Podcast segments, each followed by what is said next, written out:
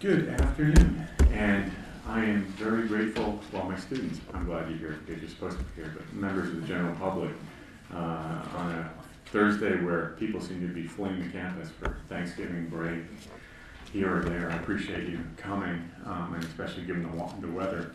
Today, I'm Sean Goudie, obviously, um, I've seen that, most of you in the room, I think, at least said hi to you. Uh, and I'm in the English department at, uh, not Berkeley, I'm at Penn State, what was I about to say Berkeley? Got my PhD at Berkeley. Um, and so I'm going to talk to you today about uh, the West Indies commerce and a revolution in the early American theater. And so I want to talk about Philadelphia as a new nation uh, in the context then of a specific performative space, which is the theater, and in relationship to a particular play that my class actually began discussion of on Tuesday, um, but not many others have discussed or read uh, J. Robinson's uh, The Yorker's Stratagem or Banana's Wedding. And if you haven't got one, there's a we can call it a playbill that's uh, going around that has the original uh, first and only edition uh, title page and the synopsis of the play, the, the cast of characters. So it'll be handy for you to refer to in the third movement of today's lecture. Um, let's see if I got this right. Here we go. So I begin with a, a 1794 letter, as you can see, sent, sent by Trader James Brown, brother of someone you've heard a little bit about from different speakers this semester, the famous Philadelphia novelist Charles Brockden Brown. Um, and he sends this to his family, and he urges the following. A patriot had said that theaters are a kind of priesthood exercised over thoughts. We should examine whether our theaters should not in future be set aside for mercantile purposes. This question is of greatest importance, and I move that it be referred to the Philadelphia Committee of Public Instruction. All right. So, set on a remote, unnamed West Indian island, the Yorker's stratagem, or Banana's wedding, appears on its surface to have little to do with James Brown's imperative um, about the theater as a space for public instruction in U.S. commercial policy. Performed three years into Alexander Hamilton's tenure as Washington's aggressively pro commerce Secretary of the Treasury, and, and that's a service that you'll recall Terry Bouton earlier in this um, semester commented on in distinctly unadmiring terms. Uh, Robinson's drama has remained obscure since its publication in 1792. Still, fleeting references, some of which I've got up, um, up for you on the slide, references to Robinson's play by early American historians of drama are telling. Famed playwright and drama historian William Dunlap notes that the Yorker's stratagem evinces much dramatic skill and an inventive use of dialogue well suited to the characters. Having viewed a live performance, Dunlap indicates that the Yorker stratagem met with universal applause by theater audiences in Philadelphia, in New York. An anonymous reviewer corroborated Dunlap's observations, remarking that the public have not been better entertained by a dramatic piece in some time. One thing he really touched on in his review that was uh, important is he noted that there were a variety of striking characters in Robinson's play um, that had novelty about them that were worthy of commendation. And he also noted something else, which is there was a very good, a very faithful imitation of West Indian Creole dialect in the play, owing to many of the cast of the members of, of the company um, residing for some time in the West Indies. If briefly and in abstract terms, these accounts gesture to some of Robinson's formal achievements his inventiveness, his originality, his compelling use of dialogue. But the Yorker stratagem is far more significant than they acknowledge, uh, not only formally, but historically and thematically as well. So, by measuring the play against relevant historical contexts and interpretive paradigms, we, we might rescue the Yorker's stratagem from obscurity by pointing out the play's artistic achievements as well as its, as its relevance as an index to emergent U.S. designs on commercial empire, specifically the new nation's aspiration for U.S. domination in the West Indian trades.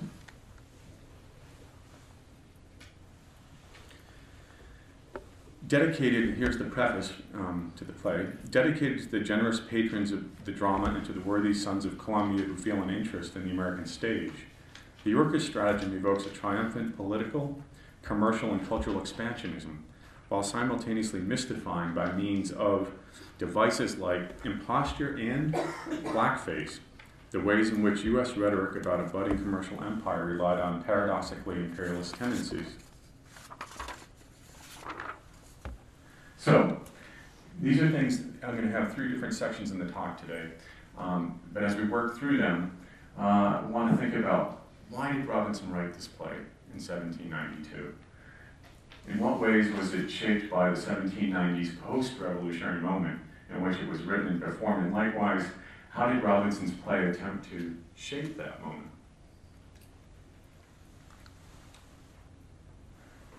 So here are the first two sections that we'll take up, and then at the end I'll come back play.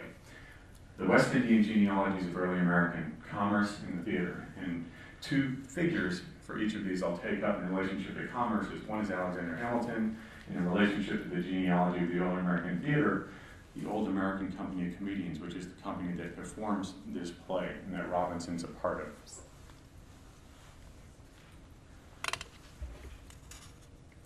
J. Robinson was a contract player with the Old American Company of Comedians in the early 1790s, and the Yorker stratagem was performed on several occasions in Philadelphia at the Southwark Theater and at the company's then home theater on John Street in New York City.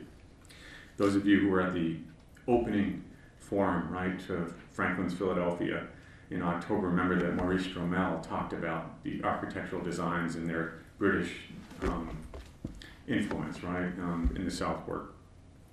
Uh, he's, Penn, he's in the Penn State Theater Department. Founded by Lewis and William Hallam in London and relocated to the American colonies in the 1750s, the Old American Company merged with a professional company in Kingston, Jamaica, led by David Douglas. Lewis Hallam died shortly thereafter. In 1758, the company relocated its home from the West Indies to the North American colonies, with Lewis Hallam Jr., Hallam's son, as the company's featured actor. Once there, Douglas erected several playhouses throughout the colonies, including the South Southwark in Philadelphia, the first professional theater in North America. Early American theater historian Odai Johnson provides an apt observation about theater companies like the old American company of comedians crisscrossing between the West Indies and North America. The fluid exchange of actors from company to company over a circuit that ran from Nova Scotia to Barbados reminds us that at times it seems the colonial Anglophone world of the 18th century must have been awash in actors, students, soldiers, gentlemen companies, touring professionals, and solo acts from Savannah, Georgia to Halifax, Nova Scotia, and Anglophone West Indies of Jamaica, Barbados, and St. Croix. Whether in North America or the West Indies, the Old American Company, inheritors of English dramatic styles, performed a full range of Elizabethan dramas like Shakespeare's Cymbeline, as well as 18th century comedies, many of them set in and or with characters descending from British America, including The West Indian by Richard Cumberland and Isaac Bickerstaff's The Padlock. So if we take a look here, um, this is a painting by Charles Willson Peale, who some of you will recall uh, was the focus of Wendy Bellion's discussion at that same symposium, um, the Staircase Group. Um, this is one of his portraits of Nancy Hallam as Imogen and Shakespeare's Cymbeline. Uh, and this is her performing in Annapolis at another stage that Douglas built in 1771. She's the niece of the founder of the Old American Company. And then Lewis Hallam Jr., who I said is the was the chief actor of the company on its return to North America. He's the first actor to have performed a role in blackface. He performed that role, which was um, Mungo in um, Bickerstaff's The Padlock. And the padlock is so named because Mungo, who's a kind of bumbling, drinking, but at times impudent in interesting ways slave, is locked, locked in um, his master's house and is beaten fairly repeatedly and complains about that. Um, it's a comedy. Um, so it doesn't sound like it, does it? um, but Hallam Jr. was the first one to have ever played, on, at least as far as we know, a, a role in blackface on the stage. According to William Dunlap, Lewis Hallam Jr. was not only the first actor to play the West Indian slave Mungo in blackface in America, this is an extraordinarily, I should say, popular play in the colonies, as was Cumberland's The West Indian. As was almost any play that had some setting in, in the Americas. Um, but Dunlap tells us he was unrivaled in his death to his death in that role, giving Mungo with a truth derived from the study of the Negro slave character, which Dibdin, who's portrayed here, playing it in the English version, right, could not have conceived. And what specifically Hallam's talking about here is something that to want to keep in mind as we go along, which is he's acknowledging that there's something about the fact that Lewis Hallam Jr. has spent time living in the West Indies that makes him play this role in a way that's distinct from the way other white actors heretofore in the European stage, for example, had played the role. And so you see here one of um, Mungo's, this was, uh, there, there are operatic musical pieces that Mungo sings during the piece. And if you read through that, it's, while you can tell it's a stylized kind of dialect, it's not particularly difficult to read. As my students will tell you when they read the dialect for Yorker Stratagem, it's a good deal harder Creole, I would say, more difficult, right? Um, Robinson having spent a lot of time in the West Indies.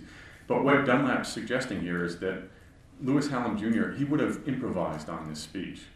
He wouldn't have read it faithfully like this. He would have read it with a Creole dialect um, and, and, done it in a, in a much more, as he's claiming, authentic uh, kind of way. On the eve of the Revolution, an embargo on theatrical productions was passed by the colonies, and this was something you might recall that Kate Davies spoke about in her lecture on the poet Hannah Griffitts earlier in the semester. And Hallam and Douglas relocated the old American company back to the West Indies, where they remained throughout the Revolution, and actually where Douglas died. So the following is, is, the text of the Continental Congress's theater prohibition of October 1774, which would have been repeated in 1778, or which was repeated in 1778, when it was discovered, of all people, that Washington, an ardent theater lover, was allowing theatricals at Valley Forge. So here in the 1774 version, we will in our several stations encourage frugality, economy, and industry, and promote agricultural arts and the manufactures of this country, especially that of wool and discountenance and discourage every species of extravagance and dissipation, especially all horse racing and all kinds of gaming, cockfighting, exhibitions, shows, plays, and other expensive diversions and entertainments. Right? So part of that is that these things have what? The taint of something British about them, and that's why they're being discouraged in the 1778 version, whereas frequenting playhouses and theatrical entertainments has a fatal tendency to divert the minds of the people from a due attention to the means necessary for the defense of their country and preservation of their liberties, resolved that any person holding an office under the United States who shall act, promote, encourage, or attend such plays shall be deemed unworthy to hold such office and shall be accordingly dismissed. And that includes you, General Washington. That specifically uh, someone who this was directed at. The North American embargo and the old American company's relocation to the West Indies triggered a theatrical boom, a renaissance in West Indian theaters across the archipelago from 1774 to 1783. But, following the Revolution, Lewis Hallam Jr. returns with the old American company to the United States to reestablish its home in either Philadelphia or New York. In that regard, according to Dunlap, whatever Hallam Jr.'s professions of support for the U.S. cause upon his return, his political and cultural allegiances were considered suspect and repeatedly challenged by detractors of the theater, particularly in Pennsylvania, particularly by the Quaker elite, um, somewhat unfairly because he and Douglas had left agreeably once the embargo was laid down. They didn't claim loyalty to the British. They said, fine, we're, we'll go to the West Indies peacefully. So upon their return, they're then charged with being disloyal, which they objected to. Quote, with peace returned the players by profession, but not the whole company. Hallam arrived first from Jamaica with a weak attachment as if to gain a foothold in the new republic. Philadelphia was the place chosen at which to effect a landing. But the people received the runaways, as they were called, from the revolution with frowns. Ambiguities in Robinson's Yorker stratagem as we shall see, depend for meaning on devices like imposture and stratagem. And thus, they're further complicated by the circumatlantic movement of actors acting and identities in the late 18th century, a phenomenon embodied by the Jamaican affiliations. Are they loyal? Are they disloyal? Of the manager and many of the players of the old American company. In order to reestablish theater companies, like the old American company in middle Atlantic and northern cities, Federalist elites, Heather Nathans demonstrates, exerted substantial sway over the design and development of playhouses in the New Republic's urban centers in the 1780s and 90s. Accordingly, urban theaters became sites for partisan bickering and demonstration. Writes Nathans, quote, the theater supporters and detractors alike recognized it is a powerful tool for influencing thought and for disseminating visions of American national identity. But could it do so objectively, democratically? Could a theater run by an elite group of wealthy urban men, as most of most of the theaters were, theaters were, fairly and accurately represent its audience? I think we know what Terry would say to that, right? Um, perhaps no U.S. author dramatic work more ingeniously relates to Federalist use of urban theater spaces for purposes of ideological control than Robinson's play, I want to suggest, triumphing in an embryonic U.S. commercial empire in the West Indies. Accordingly, arch Federalist financier and statesman Robert Morris, who you've heard a little bit about as well um, this semester, was personally responsible for Lewis Hallam Jr. being allowed to house his old American company at the John Street Theater in New York, which was refurbished owing to Federalist patronage of Hallam's troupe.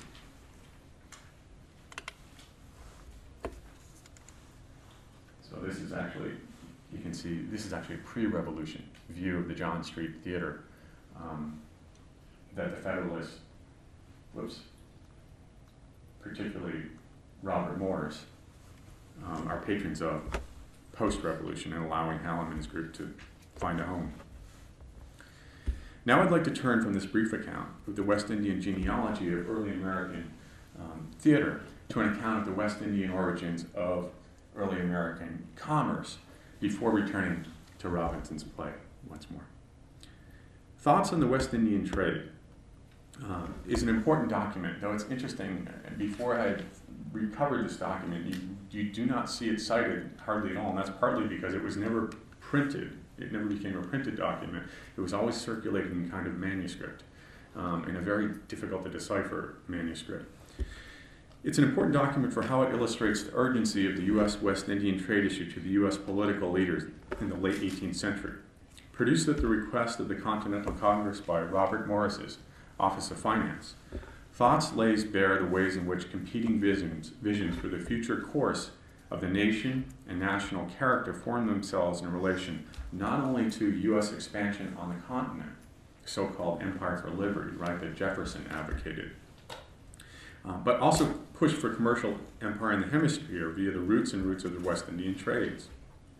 The document presented a template of arguments that could be deployed by U.S. ministers plenipotentiary at the peace negotiations in Europe following the Revolutionary War to secure for the Republic the most advantageous commercial treaties possible in relationship to the West Indian colonies. In short, the text submits that free trade between the U.S. and the West Indies, and this is a part, you're going to hear this and you're going to say, wow, I didn't learn that in my history book. Um, but this was an urgent, ultra urgent concern at the deliberations in Paris and, and elsewhere after the revolution as the treaties were being arranged. The text admits that the free trade between the U.S. and West Indies is essential in order to restore the pre war levels of commercial prosperity that the former North American colonies had enjoyed. Concomitantly, thoughts insist that the most profitable West Indian plantations in the post revolutionary era will be those administered by the European empires that resist imposing barriers to American trade with its West Indian possessions.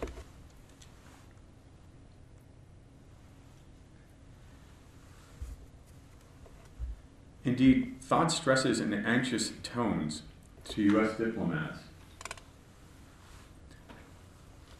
negotiating terms of peace overseas the re- reciprocal importance of the West Indies and the U.S. to another's, one another's prosperity. Every commercial man in America knows how great the consequence of the West Indian trade is to this country. The situation and the products of it are peculiarly crafted to the intercourse of the former. At present, it must be proper to view that America is as necessary to the West Indies as they are to us. Unquote. In correspondence to U.S. government officials, John Adams, Minister Plenipotentiary of the British and future president, characterized the situation in a remarkably similar manner. Such rhetorical overlap, and here you see that the document is circulating, right? Um, these were bullet points, talking points that Morris was giving out to all the ministers. This is what you should be talking about in these negotiations. This is what you should be after. This is what you should be striving for, right? Suggests that Adams was as Congress intended, drawing on the talking points of thoughts as he formulated his position on a future U.S. presence in the West Indian trades. Every commercial man in America knows how great the consequence of the West Indian trade is to this country. The situation and the products of it are peculiarly crafted to an intercourse with the former at present, it must be most popular to view that America is as necessary to the West Indies as they are to us. Elsewhere, he says, the commerce of the West Indian islands falls necessarily into the natural system of commerce of the United States. We are as necessary to them as they are to us, and there will be commerce between us. Adams' edict served as a warning. Should his European counterparts fail to accede to U.S. demands for free and unrestricted trade to the West Indies as outlined in Thoughts, U.S. Americans and West Indians reliant on American goods for their own and their slave survival will defy such trade bans, raising the specter of an expansion of the U.S. Revolution into the West Indies in ways otherwise not desired, according to Adams, by either U.S. Americans or Britain's West Indian colonists. What Adams desires for the U.S. in the peace settlement, and this is important to understand, is not so much direct colonial governance of, but legal and unrestricted access to Europe's West Indian colonies. Rather than engaging in unwinnable commercial wars against powerful European navies for control of the West Indian colonies, the new nation wants Europe to persist in administering the colonies, but simultaneously to allow the U.S. a kind of parasitic, para colonial benefit. Without licit access to West, Europe's West Indian colonies, Adams presciently predicts an ever receding horizon in regards to his fellow patriots' utopic vision for the U.S. as a nation of quote unquote happiness and prosperity, he says. So, tellingly, not a single European empire listened to the Americans. None of them would grant the U.S. free trade access to its West Indian colonies. They wanted to punish them, they wanted to protect their own mercantile system, and they were threatened by it, right? They believed that they didn't want just free trade, but they were, in, you know, had ambitions of taking over the entire West Indian trades. Um, perhaps not so ironically, would be left to the nation's first Secretary of the Treasury, Arch Federalist Alexander Hamilton, the one time West Indian merchant clerk who, according to the dictates of European natural history discourse about the New World, was a degenerate West Indian Creole to mastermind a bold strategy for defying the hold of Europe's empires over the destiny of not just the nation's political economy, but the hemispheres. How might Hamilton accomplish this overwhelming challenge that he set for himself in his adopted nation without the U.S. ultimately compromising its foundational ideals by repeating European empire's oppressive political and military policies and reproducing colonialism's exploitative economic practices. The tensions, the contradictions, the instabilities informing much literature and culture produced in the New, New Republic, such as Robinson's play we'll see in a bit, alternately forms and is then formed by Hamilton's controversial, aggressively pro-commerce expansionist vision for addressing the, that formidable task. Indeed, Hamilton, during the early national period, in his very person, came to embody the great uneasiness that many white U.S. Americans across the political spectrum, he was constantly referred to in his letters by, Al, by John Adams as that Creole bastard, uh, that illegitimate son of a Scottish Bolingbroke. Uh, not a lot of love lost between Adams and Hamilton. Um, about the unpredictable and potentially disastrous effects on the Anglo American national character of extensive political, economic, and cross cultural relations between the slave colonies with the West Indies and the putatively free and democratic states of the Republic. More precisely, Hamilton's vision for the U.S. as an empire for commerce reveals his and the emerging United States empire's indebtedness to their actual and imagined West Indian origins. Hamilton worked until age 18 as a West Indian merchant clerk in the island of St. Croix on behalf of New York shipping conglomerates, an occupation that uniquely prepared him to function as the new nation's chief economic strategist. And here you see a picture of the St. Croix harbor uh, that Hamilton would have known very well, um, working here until age 18 when he came on the eve of the Revolution for the United States. this is the very building in which he would have worked as a merchant clerk. And um, a fairly precocious one. He became a head merchant clerk at age 13 of a house, um, which tells you something about his acumen in that regard. At once sacred and profane, the contra- contradictory figures of Alexander Hamilton as abject West Indian Creole. I think I opened my first bank account when I was 13. With my mother, though. It had to be signed. So, I, yeah.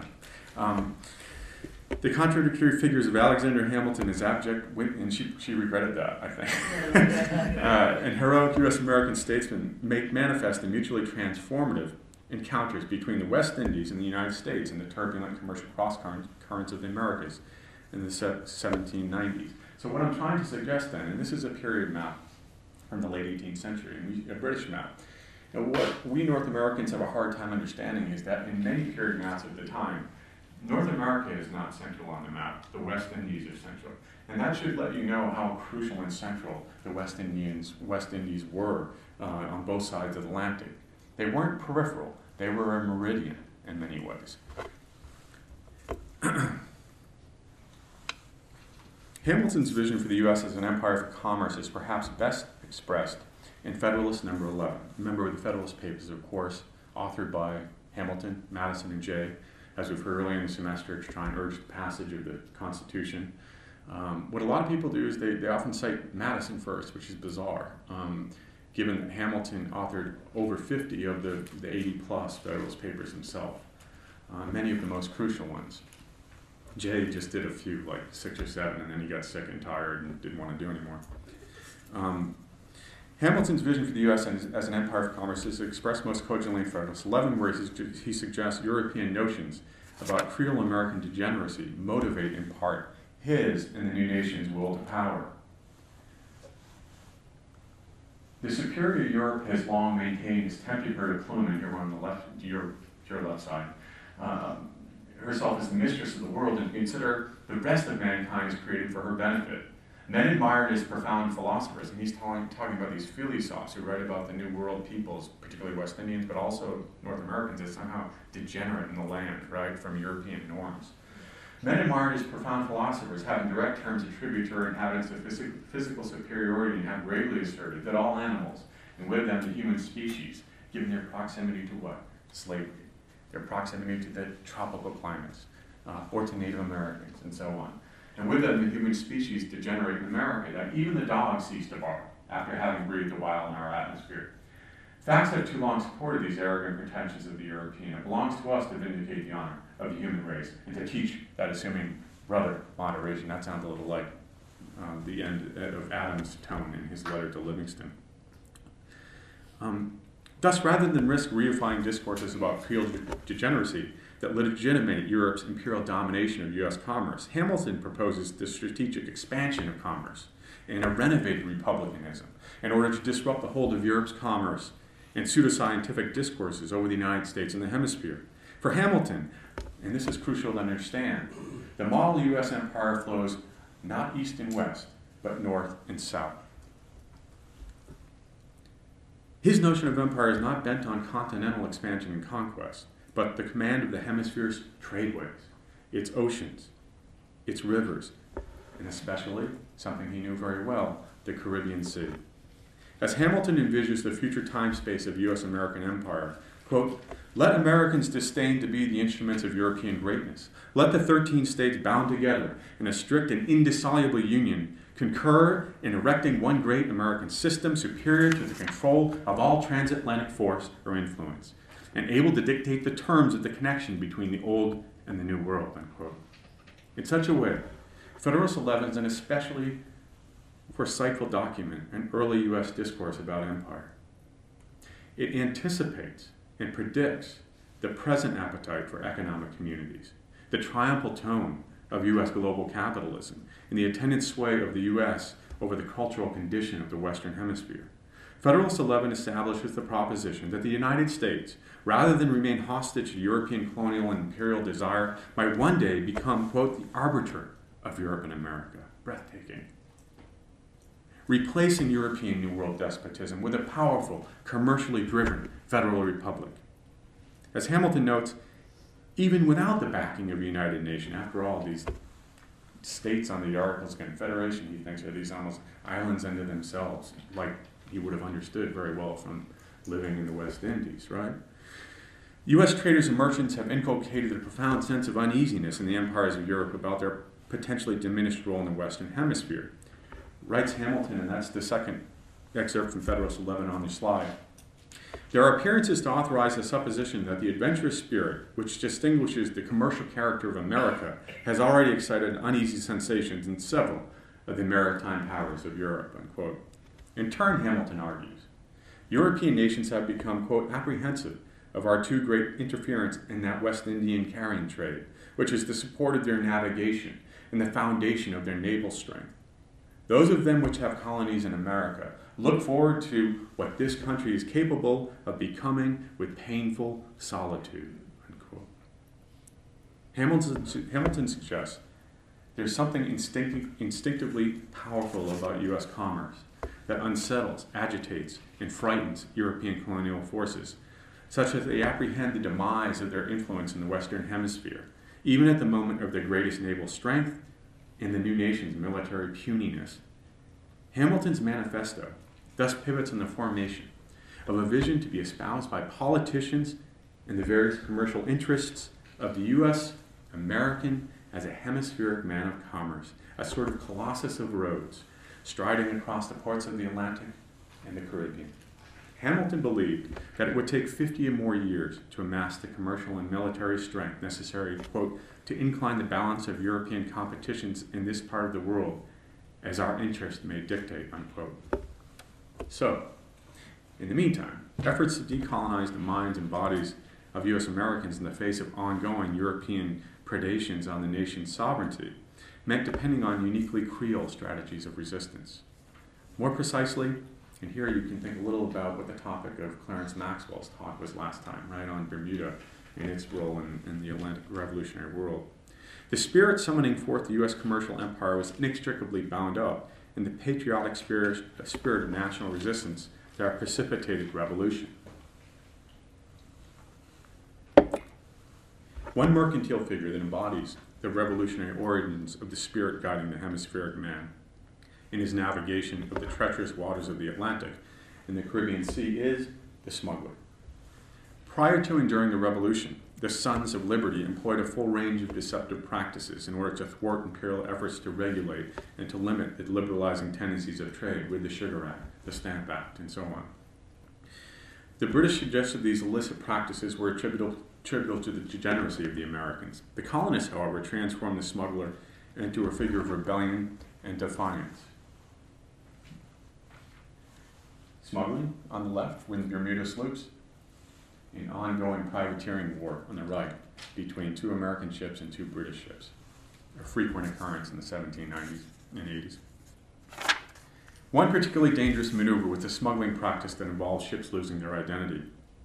According to this practice, North American vessels would change their bottoms in foreign ports like Martinique from American to French, for example, in order that they might trade freely with the French colonies without fear of being seized by the British.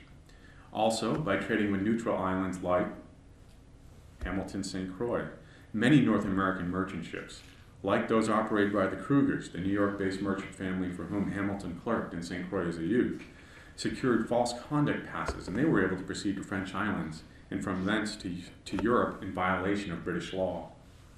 Practices like a ship's losing its identity allowed Philadelphia and New York merchants to smuggle contraband including hundreds of thousands of dollars of sugar, molasses, and other West Indian products, in plain view. Equally significant, these commercial strategies of resistance instilled in many U.S. Americans a spirit of patriotic virtue and suggested to them the virtue of pursuing their economic freedom. If Thomas Jefferson's U.S. farmer accrued virtue, according to the Empire of Liberty, in proportion to his ability to adapt to the hospitable North American landscape, Hamilton's hemispheric man drew on the tradition of Creole as rebel trader to suggest the ways in which virtue itself could be made to respond and adapt to an environment re- rendered hostile, hostile by European aggression. Fluidity of identity, even the momentary losing of one's identity, might be necessary in order to protect the higher virtues of freedom and liberty underwriting the empire for commerce. Hamilton himself, in his merchant clerk service, mixing of Creole identities, and his patriotic writings embodies the spirit of hemispheric man.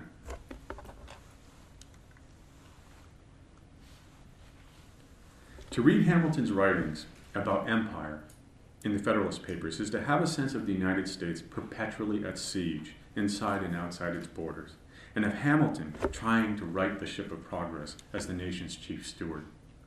Hamilton as manager of the nation's property, its finances, and commercial affairs, as statesman setting the course of a surging empire, as chief commercial officer navigating a U.S. ship of state and the maelstrom of Europe's ongoing aggressions.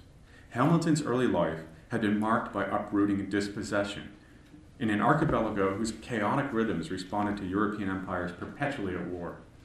The West Indies, in the last half of the 18th century, were spaces of lost identities. An island's imperial affiliation might change not once or twice, but several times within a matter of years, according to ever shifting alliances between France, Spain, and Britain. In the turbulent and violent plantation economies, the tensions between white Creoles and their slaves, the force of European discourses about West Indian inferiority made forging a coherent sense of self, let alone national belonging, next to unthinkable.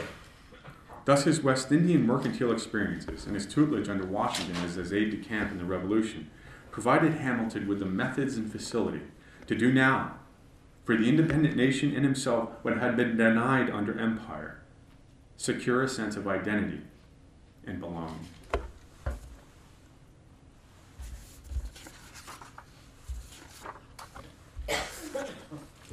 So, what does all this mean for the Yorker's stratagem and our understanding of it?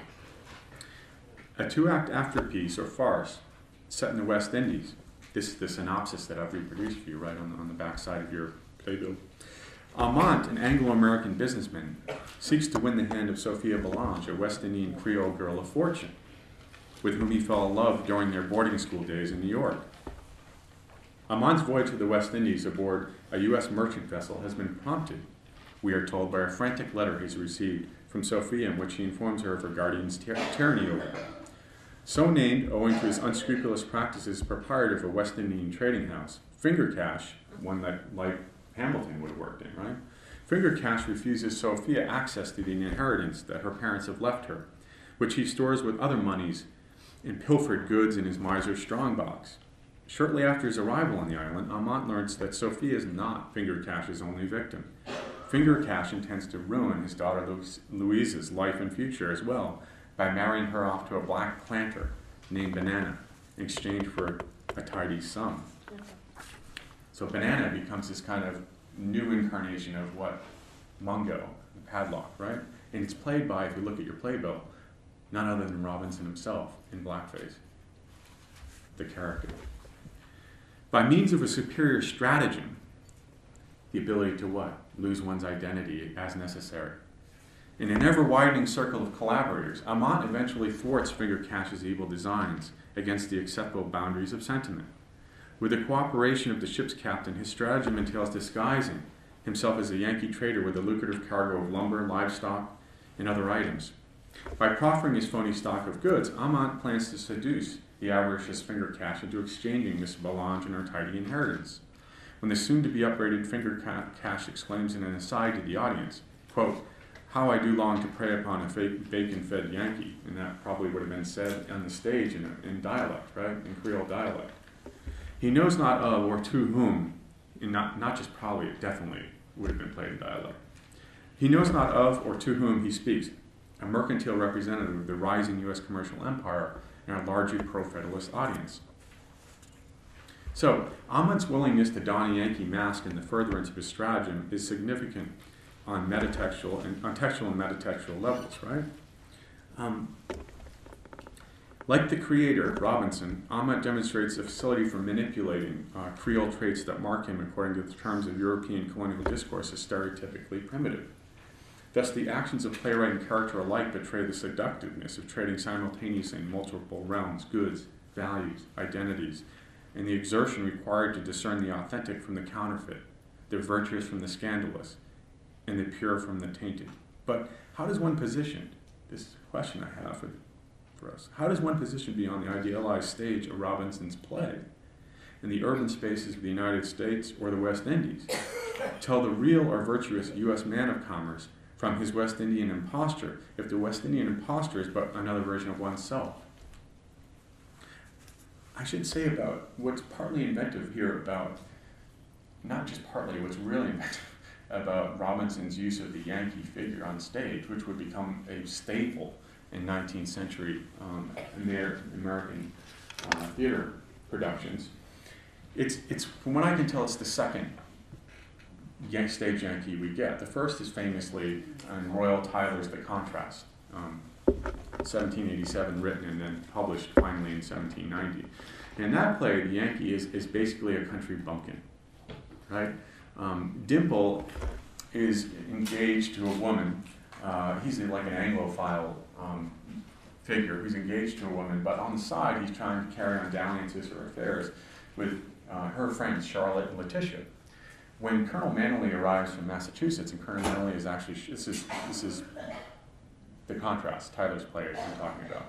When he arrives to New York from Massachusetts, and he's there to try and get um, pensions for Revolutionary War heroes and soldiers who haven't been getting them, right? Um, he intercepts Dimple as he's about to rape Charlotte, his own sister. Uh, uh, and so, what's interesting about that is um, uh, the, the Yankee sidekick that he has with him, this figure Jonathan, right? He finds himself in a theater at one point in the play and doesn't even understand he's in a theater because he's never seen it before. He thinks what it is reality in the theater. What Johnson's, what, what Robinson does is he takes that kind of stylized, primitive, kind of degenerate Yankee figure and makes him into a confidence man. It's, it, is wearing that mask, but beneath he's something quite different, right? He's a merchant. He's a businessman. He's educated. So he's manipulating that veneer in order to get something. Amant's storyline is but one of many that converge as Robinson's drama unfolds. The play's subtitle, Banana's Wedding, denotes a subplot that suggests the ways in which the mercantile agents of U.S. empire depend upon a second term for the successful dissemination at home and abroad of their professedly pure political and economic values. That term is not, as U.S. nationalist rhetoric objects, its opposite, but its constitutive double, a shadow plot of the American hemispheric dream of empire, hemispheric slavery. Accordingly, what Robinson's play reveals are the manifold ways in which a budding American nationalism imagines itself through and against the West Indies. West Indian Creole culture and European colonialism, in the West Indies function in the American imagination as opposition, and thus legitimating figures for empire, and simultaneously provided Northern Federalists like Hamilton a means of displacing domestic anxieties about racial contagion and slavery. This West Indian centered discourse justified the commercial and geographical ex- expansion of the United States across national borders. Yet these expansionist impulses, shaped as they were by a highly ambivalent discursive stance towards an emergent series of crises within the nation, were shaped um, by a highly ambivalent discursive stance towards an emergent series of crises within the nation's borders. Robinson's shadow plot to Amant's triumphal quest for West Indian women, wealth, and commodities raises the specter of such ambivalence. So, the figure that concretizes this tension, right, this ambivalence in the play, is none other than miscegenation, right, a mixing of races or types. And coincidental to the play in the 1790s, you began to see the first um, anti-miscegenation statutes passed. The one in Massachusetts, and then Thomas Jefferson, of all folks, authored the one that would be passed in Virginia. The specific figure that concretizes these tensions in the Yorker's stratagem, West Indian miscegenation, signals the widespread contamination of the play's West Indian society by colonialism and highlights the contrasting purity of the United States, its culture, and its institutions. The unscrupulous West Indian merchant Fingercash emblematizes the island's abandonment of the constitutional principles upholding the rising American empire. Although he schemes to fleece Amant of his ship's cargo, in the process of abandoning all sense of economic and legal fairness.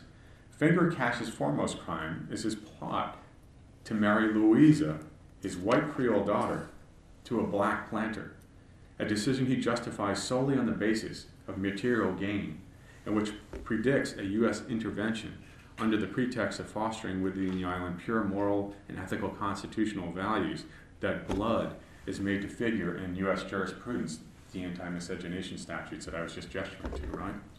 Of all people that Thomas Jefferson authored, he would, we now think, fathered many mixed race children um, with Sally Hemings and or his relatives. Um, thus, the play's central metaphor, miscegenation, exposes the contaminated character of the West Indies on the one hand, and divulges the island's need for the purifying effects of U- U.S. Republican democracy on the other. Toward that end, Robinson's drama relies on a series of binaries for meaning, including virtue and immorality, industry and exploitation, freedom and slavery, and justice and illegitimacy. Yeah, what I've been suggesting, right, is that the play's meaning pivots on a series of interrelated devices that threaten to blur those distinctions, among them stratagem in the title, mimicry, and imposture. Ultimately, all these things circulate within an economy, value, economy values pitting U.S. racial purity and hemispheric ascendance on the one hand against West Indian racial contamination and European colonial degeneracy on the other. At once part and parcel for West Indian degeneracy, the play's black culture and characters provide for, provoke, and sustain multiple revolutions that upset the balance and character of power by the play's end ironically, without, never, without ever having rebelled themselves. Robinson, in turn, exploits the specter of black slave rebellion for purpose of theatrical recognition and prestige, fomenting a series of dazzling tropes that depend upon their effect on the way blackness means in the hemisphere in relationship to whiteness in theaters, not only in Europe, but in the United States. Perhaps unsurprisingly, then, Robinson's play culminates with several acts of slave rebellion orchestrated by the agents and allies of the U.S. Empire for Commerce. So, let me talk about these a little bit. One is organized by this figure, Ledger. Ledger, how does Ledger come to be in the island? Ledger, it turns out, is a hemispheric man of commerce um, who, you read between the lines of the play, has come to be on this island because he's been captured as a result of a privateering um, raid on a U.S. ship. Uh, uh, Finger Cash, right? He bails him out of prison, but in doing so, he becomes indebted to Finger Cash, and he must now become his merchant clerk. So he joins this long line of American merchant clerks uh, like Hamilton, who were plying the trades, but now he's in a position of um, subservience, right, to Finger Cash.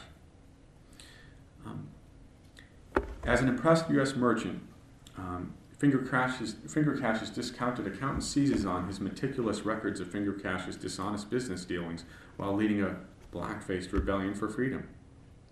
Accordingly, the play asks us to consider within its strictly regulated comic frame how one polices the border between ignorant bumpkin and sly businessman in the case of Amont's disguise, right? Hero and villain, master and slave. In imitation white and imitation black, when items in each pair are mutually cons- constitutive and function in society hobbled by fraud and deception. Indeed, by transgressing, transgressing the rules of identity in the West Indies and assuming the guise of the composite Yankee, Amont does trigger a revolution by means of dissemblance.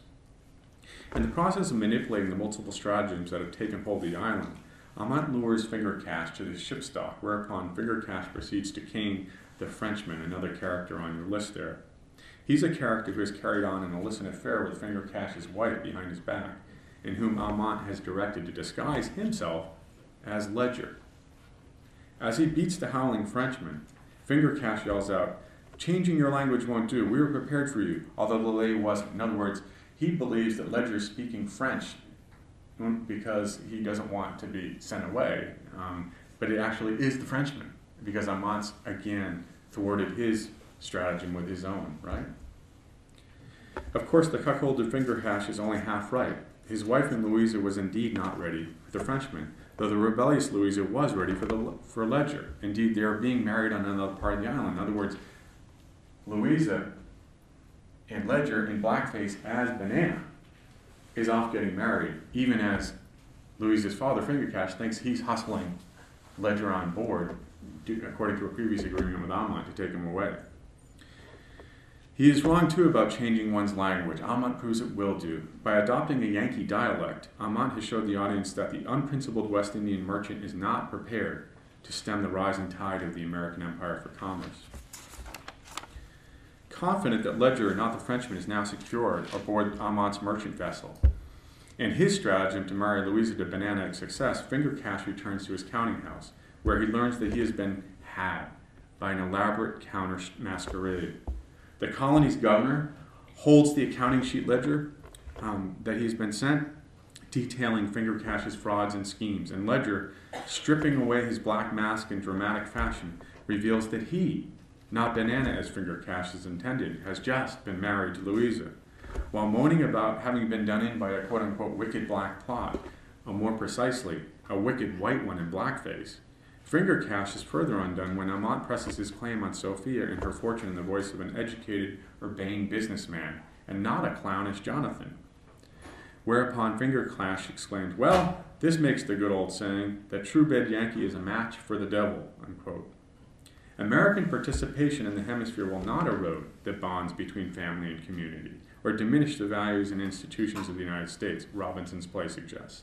Rather, it is precisely the values and institutions of the United States that will renovate the hemisphere's villages, including the colonies of the West Indies, uniting them against the European colonial menace and the service of a new American empire with a political, social, and ne- economic network all of its own. Most stunning of all is the ameliorative effect the Sons of Columbia have on Fingercash himself acknowledging the governor's judgment that he's obliged everyone around him, quote, to descend to the lowest arts to defeat you and your villainy. Fingercash vows to refashion himself in the mold of the Sons of Liberty from the land of freedom that he had once mocked. His apology signals what? This kind of reorientation in the dreamscape of Robinson's play of the hierarchical structures of dominance in the hemisphere.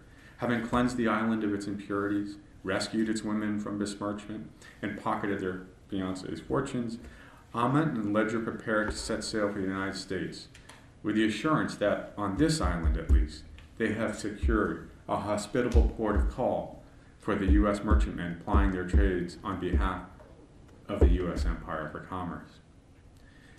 In the Yorker's stratagem, Robinson summons forth a utopian empire, but he does so, I've been suggesting, by displacing onto the West Indies real conflicts that exist at home.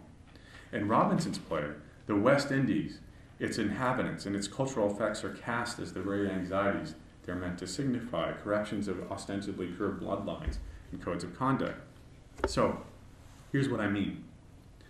It would have been easier, of course, for northern audiences and middle Atlantic audiences to laugh at the play's perversions centered on race, rebellion, and imposture because they were represented in a West Indian setting as opposed to a southern U.S. one. Accordingly, Robinson's play would have been less overtly suggestive about challenges to national myths about purity and virtue.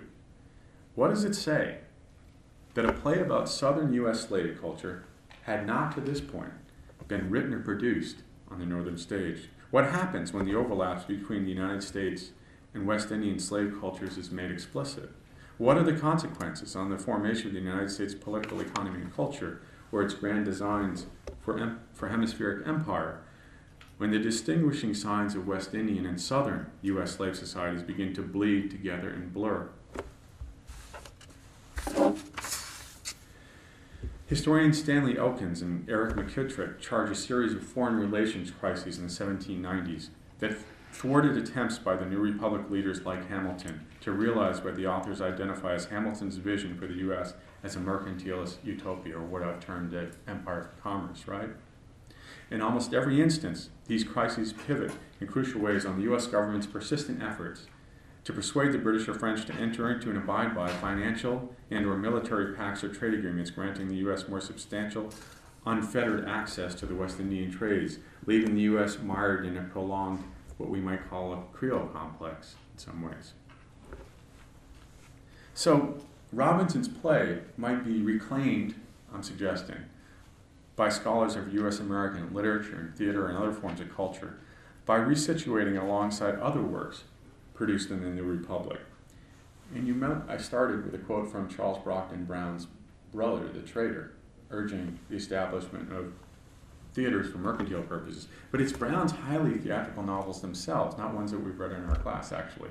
Uh, texts like Arthur Mervyn and Ormond and others, which speak to this question of the U.S. involvement in the West Indian trades, that interrogate U.S. aspirations for commercial empire instead of celebrating it as Robinson's plays. In such works, West Indian societies and cultures function as simultaneously the most attractive sites for, as in Robinson's play, or threats to, as in, for example, Charles Brockden Brown's novels, U.S. commercial ambition in the hemisphere, and pure notions of national character and culture. And I'll stop there, see what kinds of questions you have.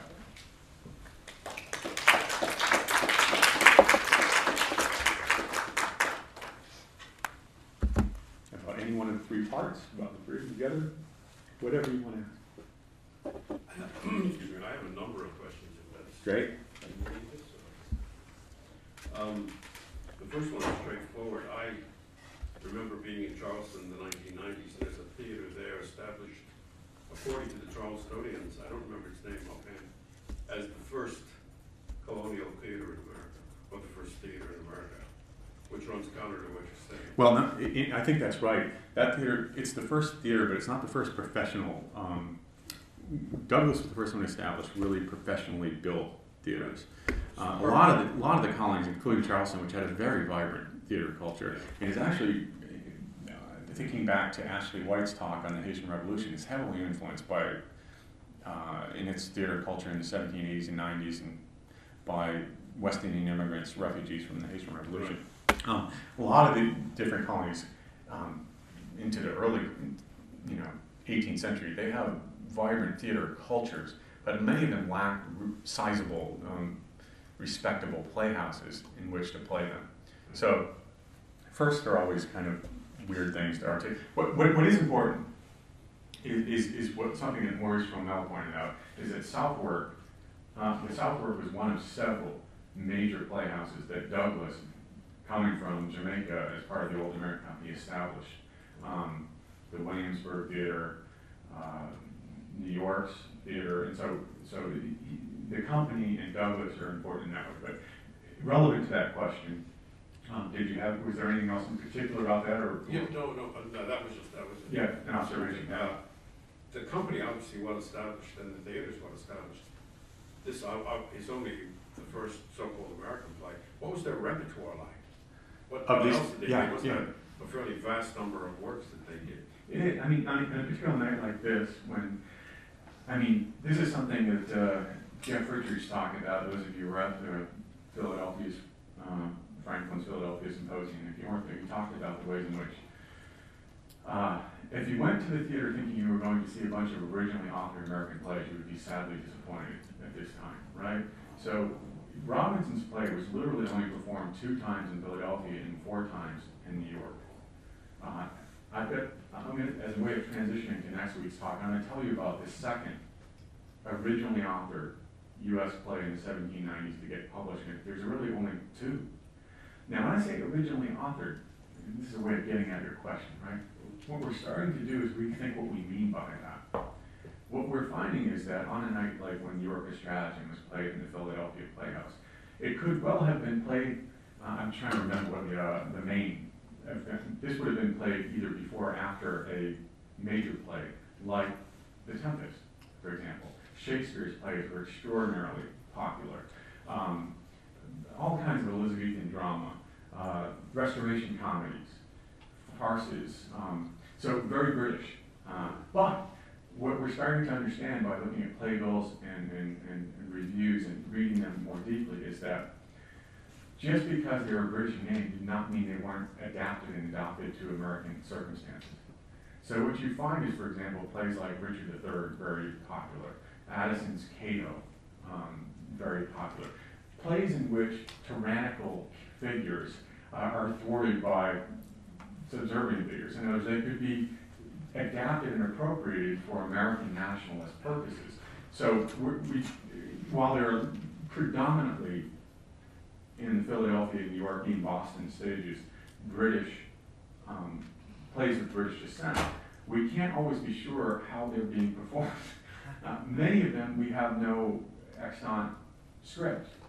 Um, but we know from the ways the scenery is described, for example, you talk about the Charleston Theater is really fascinating in this regard, right?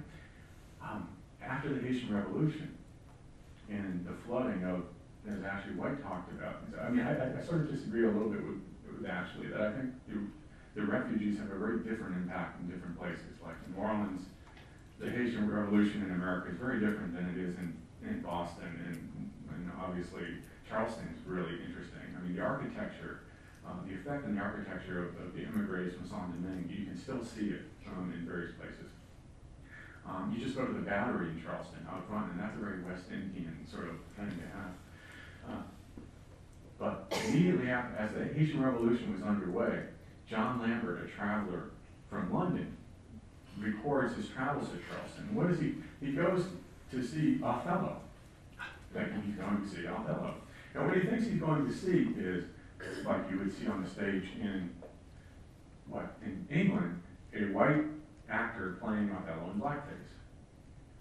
And what he's amazed and shocked by and what he remarks on is it was something even more pernicious and strange, which was there was a ban two weeks before he got there of any white actors playing any black characters in blackface. So white characters then had to what? They had to play Othello white. So what the strange contorted mimesis, the sort of pathology here, is that what are whites doing? They're banishing themselves from playing, imitating black characters in what? They're not banning blacks from the stage. They're banning themselves masquerade as blacks playing on the stage, right? So that's an example of, of uh, well, Lambert says, what, and he, he goes on, like, how this is a corruption and bastardization of Othello, and it, he's never seen anything this.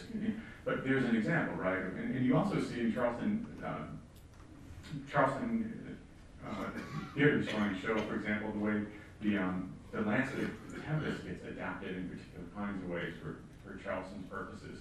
So those are the kinds of plays you see, but we can't trust that what you see is what you think you'd see. If really were dependent on how those plays got creolized, I guess is the right word, right? Adapted for the purposes of particular Creole colonial societies. I was curious, I, I know about Addison's Cato, was the one that did it Valley Forge. Mm. And I'm curious as to, right. and now we're talking about the use of it as for propaganda for post-revolution. Why didn't they see the use of it as what we would now call agitprop? As a what? As, as theater for propaganda purposes during the revolution. Instead, they abandoned it, banned it, in fact. Well, and I, you know, Washington yeah. did use that that production of Cato to sort of encourage. Yeah, yeah, he wasn't. Yeah, it wasn't his intent to uh, well, I think that's that gets at the, kind of Creole complex thing. I think where you know, at the one hand they're trying to banish all things British, um, anything that might reek of extravagance, and, and, of course it is true that as, as Jeff talked to us about that the, the, theaters are very hierarchical, right? That the, the, elites would go there like Washington to sort of be seen at the theater, and then in the pit you have the lower classes, right, who would be there. And, and so they were very hierarchically arranged, and there were a lot of British plays being played. So um, you know, the theater developed a, a reputation for being almost Anglophilic. And I think that's, and yet, what I've been trying to suggest is that American identity is complicated. And that simply because you have a devotion to theater, and devo- it doesn't mean you can't reanimate that theater for nationalist purposes in the ways that you're smartly suggesting. But definitely not in Pennsylvania, right? Where the Quaker elites were the ones who really um, wrote this statute and, uh, but, you know, I, am not, I'm not going to be resolved that question because I think the way you ask that, you're suggesting the contradiction and problem that persists, right, well after the revolution. And theaters do get reappropriated. The theaters in the 17, the old American company, perform, at, two years after this is done. The yellow fever epidemics of 1793 and then later 1798, the poor the constant rivalries and tensions between Republicans, theater goers, and Federalists begin to radically change the theater culture. You get immigrants from Haiti, for example, into Charleston, Philadelphia, who start performing circuses and rope dances. And this performs alternative theater, street street theaters that are cheaper, more democratic, ostensibly, right? So all of this begins to reshape and redefine um, the American theater. And so the American theater looks very different, and it's used for very nationalist kind of purposes in the 19th century in a way that people didn't see it being done so necessarily or take advantage of it in that kind of way. But part of it was the, the, the high-paying customers wanted British things. Yeah. Um, they, they, you could do an American written play once in a while, but if you tried to do an entire program of American stuff, they'd be throwing tomatoes at you and apples, and it would get very unruly. But conversely, many theater riots in the seventeen nineties were a result of the opposite. In Boston, there was one, in New York, there was one, where mechanics and others began to attack these theaters for their elite status, and, and so the theater space itself, as much as the play has become sites of contestation. Quick question about this particular work. I'm just looking at the context of uh, the impudent servant. Is This, this is drawn from French farce uh, Molière and then from Commedia dell'Arte, right? No, th- th- this, I would say that possibly, I mean, we can't, Robinson, you know, the, the appropriation of it is, is kind of hard to read. I think it's more padlock though, probably. You know, the padlock is the Mungo. In fact, Dunlap says in his review of the play that Banana played, uh, Robinson played Banana as a kind of Connie Mungo, which means he wasn't as black as Mungo was. And he, he did it as a kind of, which is very interesting description. What does it mean when he's described as being tawny? Is, is he black or not? It suggests he's what, kind of mulatto, more, Mixed right? race. What? Mixed race. Yeah, which is even more dangerous, right? If you can't be clearly defined as one, it's a symbol of what's wrong with West Indies. Is that they, they, they, corrupted pure bloodline in such a way that we, he's tawny.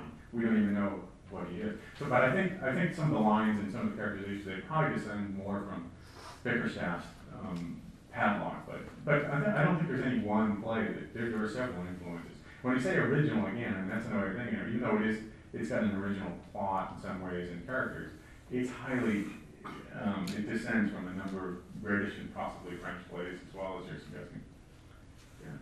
Just one further aside, I'm working on a, a black American actor named Ira Aldridge. Yeah. Born He played off, he was a big Othello, Oh, right? he was a great fellow, but you know what? He played all of his other roles in whiteface. Yeah, whiteface, which is very, I mean, very, it's, Aldridge is, you, you know more than I do, he's one of the great actors. Oh, yeah, but always in Europe. Yeah, yeah, Yeah. Thanks a lot.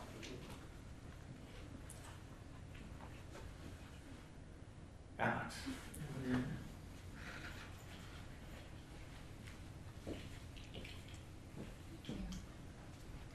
Uh, do you know of any theaters that went kind of underground, so to speak, as a result of the ban, given that theater is a form of public discourse? Well, yeah, I mean, um, the the ban, I should say, the ban, was interesting, in Philadelphia, the ban is not lifted until, um, seventeen eighty-eight.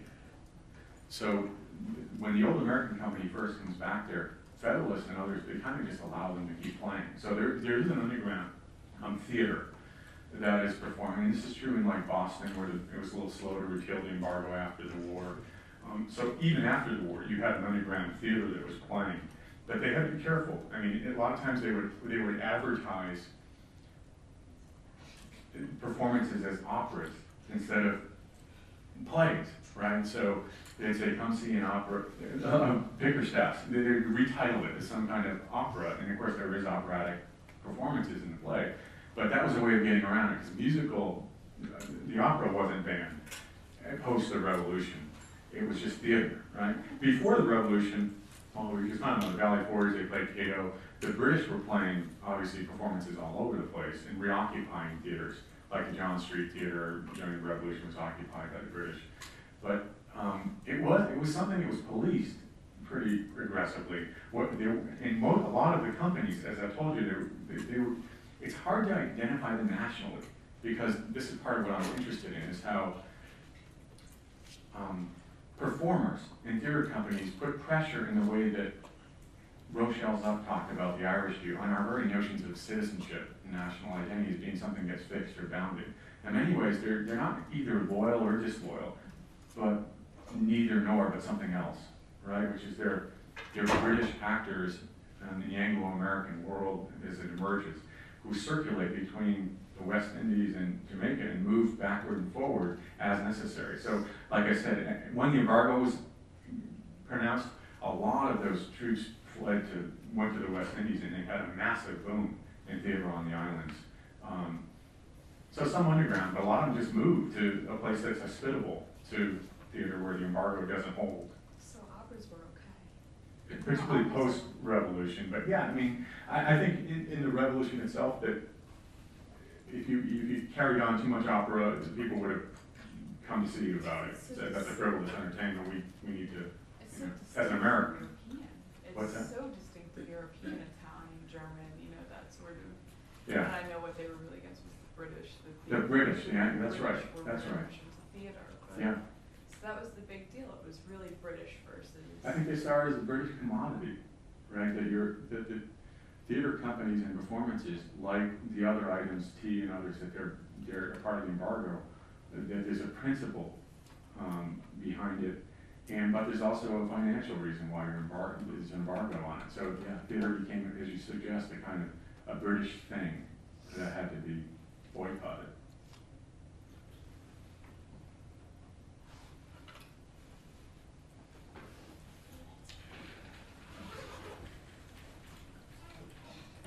Oh, no. Um, I'm wondering, how does one evaluate the distinction between rhetoric and actuality? So specifically speaking of, let's say, how Alexander Hamilton revises the degenerate Yankee figure, or Yankee Creole, or, and, and, or, and elevates him anew as the smuggler, Right, right, um, right. figure.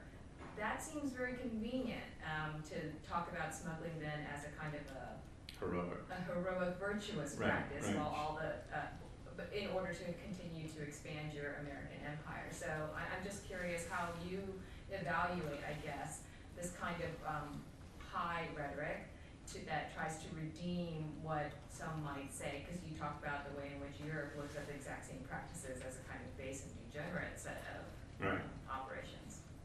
Yeah, well, and I don't think all Americans looked at them in the same way. By eighteen hundred, the Federalists were done. Right, in terms of their political force. I would, I would, I would, I would argue that we live in the triumph of Hamilton's version of empire, not Jefferson's. That we live in a moment where never be, uh, Hamilton would be thrilled with the United States as it is in its, its role in the world, its, its commercial power. I think everything he predicted has come true. But in 1800, the, Federalists were out of power.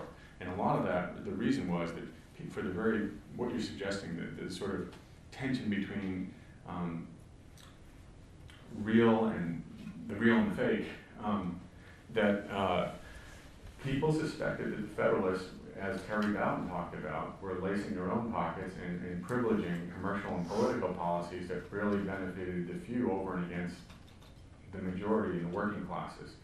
Um, thus, you have mechanics riots at theaters. Uh, so, I think that So even within the nation, there's Yeah. some kind of suspicion that this is a, a more, more of a rhetorical position as opposed to a, a That's right. reality or an And, and I also think that Europeans continue, i- i- within the nation, outside the nation, as I suggested, both France and England kind of scoffed at the US's claim of neutrality. If you're gonna hire yourself as a mercenary, one side or the other, if you're gonna change your shirts, that's war, basically. So Americans would protest when their sailors would be taken off these ships and impressed into, as is the case with Ledger, right, in the play, into service on a British naval vessel or a French naval vessel, put into prison. But they all said, look, you, by very virtue of exploiting the fact that we're at war, to take advantage of that to serve your own purposes and enrich yourself over and against one side or the other, you're becoming a combatant in that, or you're becoming a kind of mercenary who's a, a kind of, um, a Black Hawk figure, you know, hired sort of gun to one side or the other. And you- If you're, if you're benefiting the French colonies by carrying things to them and we're at war with them, we, we will take your ships as we will take French ships. French are saying, if we're at war with the British and you're carrying things and we're, we're, to the British, we will take your people and your ships. So they could never get these kinds of, in fact, the end of the, the end of the Federalist Party pivoted on this. The quasi-war with France in, in, in the end of the seventeen nineties. Hamilton had this scheme that he was, he was trying to get war bonds through Congress where he would become the admiral of the navy and they would lead this, you know, armada of ships down the south and take over the Spanish West Indies and then Latin America. And behind his back, Adams negotiated a, tre- a treaty with the French, which totally alienated one side of the Federalist Party against the other. And, um, and that was the end, basically. Um, the, the whole election went badly because Hamilton besmirched uh, Adams in public and print and vice versa, and it was, it was a party in crisis. We've seen parties like that in recent times. Um, so I think internationally and locally, that, that tension between the ideologically pure or virtuous and the reality, which is less clear or less pure at times, um, plays itself out in some really fascinating. And we kind of see that in Yorker stratagem too, you know, where on the one hand, um, Vermont is, uh, at least comparatively speaking, much more virtuous. Right, on the level, the surface level of And yet, um, as you noted too, he does sail away with the girl and all her money and Right. other people's money as well. Yeah, yeah, yeah, that's right. I mean, you said, well, it's, it's probably past the time and I let people go, but I, but I think you're right about that. Um, I think in a weird Robinson, Robinson's sensitive to the contradictions. Um, and remember, the, the people playing this play in the theater house, triumphing in like a heroic empire, are the very people who weren't allowed to come to Philadelphia because people questioned their loyalties. Do you understand? So Hallam Jr., Robinson, these were all people who were, who were suspected of being loyalists. And now they're on stage to us performing the U.S. as an empire. How do we trust that? Um, but I think Robinson's very cagey about this. He's very savvy about it. He knows how to play surfaces and depths in the way that you're for commercial purposes. After all, who, who made it possible for them to be play the play? Robert Morris and the Federalists. They renovated the theater. In turn, they're promoting their policies in, in the theater. Thanks. Next time, Hester Blum is gonna talk to us about the Barbary captive narrative, um, a different conflict, um, in the Orient. Um, you saw that Somali pirates went after one of our vessels again yesterday? Yeah. This, what she's gonna talk about, this is the roots, the origins of that very conflict. Even What is if that, the, Charlie? even if the authors aren't. Thank you.